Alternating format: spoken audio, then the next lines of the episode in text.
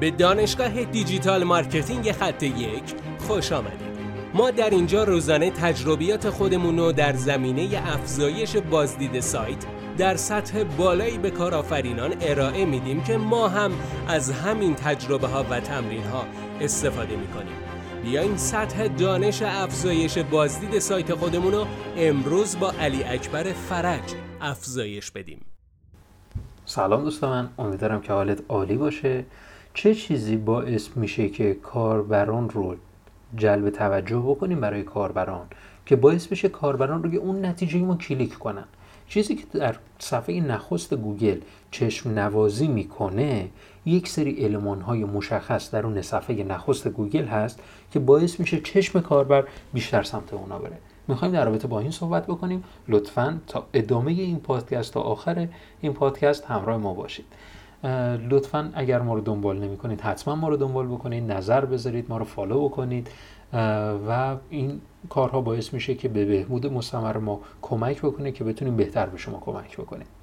خب بریم سراغ صفحه نخست گوگل که چه چیزی باعث میشه که چشم کاربرها به سمت اون موارد بره. حتما در گوگل مشاهده کردید که وقتی که کلمه ای رو در گوگل جستجو می‌کنید یک سری مواردی هستند که باعث میشه که کلیک بخورن. اون موارد چیان؟ فقط عناوین نیستن.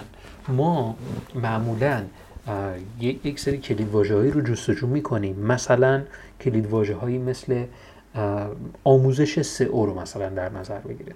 آموزش سئو رو که در نظر می‌گیرید در اون صفحه نخست جستجو به غیر از نتایج یک سری پرسش پاسخ هم نمایش داده میشه که افراد قبل از اینکه وارد سایت بشن می‌تونن اون پرسش پاسخ ها رو بخونن و باعث میشه که بیشتر اعتمادشون به اون لینک اون صفحه افزایش پیدا بکنه.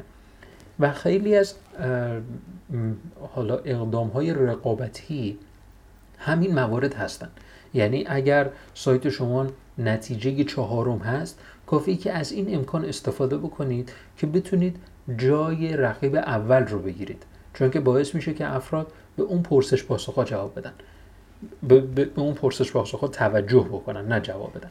یکی دیگر از مواردی که باعث میشه که توجه کاربران جلب بشه اون ستاره های اون مقاله هستش.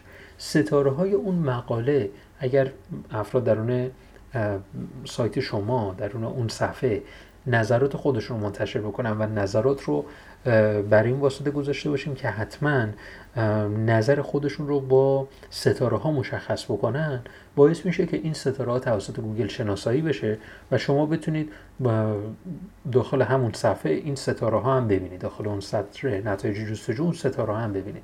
چون که ستاره ها زرد رنگ هستن توجه کاربر رو خیلی می‌تونه جلب بکنه. امیدوارم که از این دو تا تکنیک استفاده بکنید درون سایت خودتون. موفق باشید. بسیار ممنونم که این جلسه با ما بودید. لطفا نظر خودتو برای ما بنویس و مطمئن باش که خونده میشه. برای دسترسی به منابع بیشتر بر اساس موضوع امروز که می‌تونه به شما در digital marketing کمک کنه به سایت خط یک دات کام سر بزن راستی برای اینکه جلسه فردا را از دست ندی حتما ما را دنبال کن.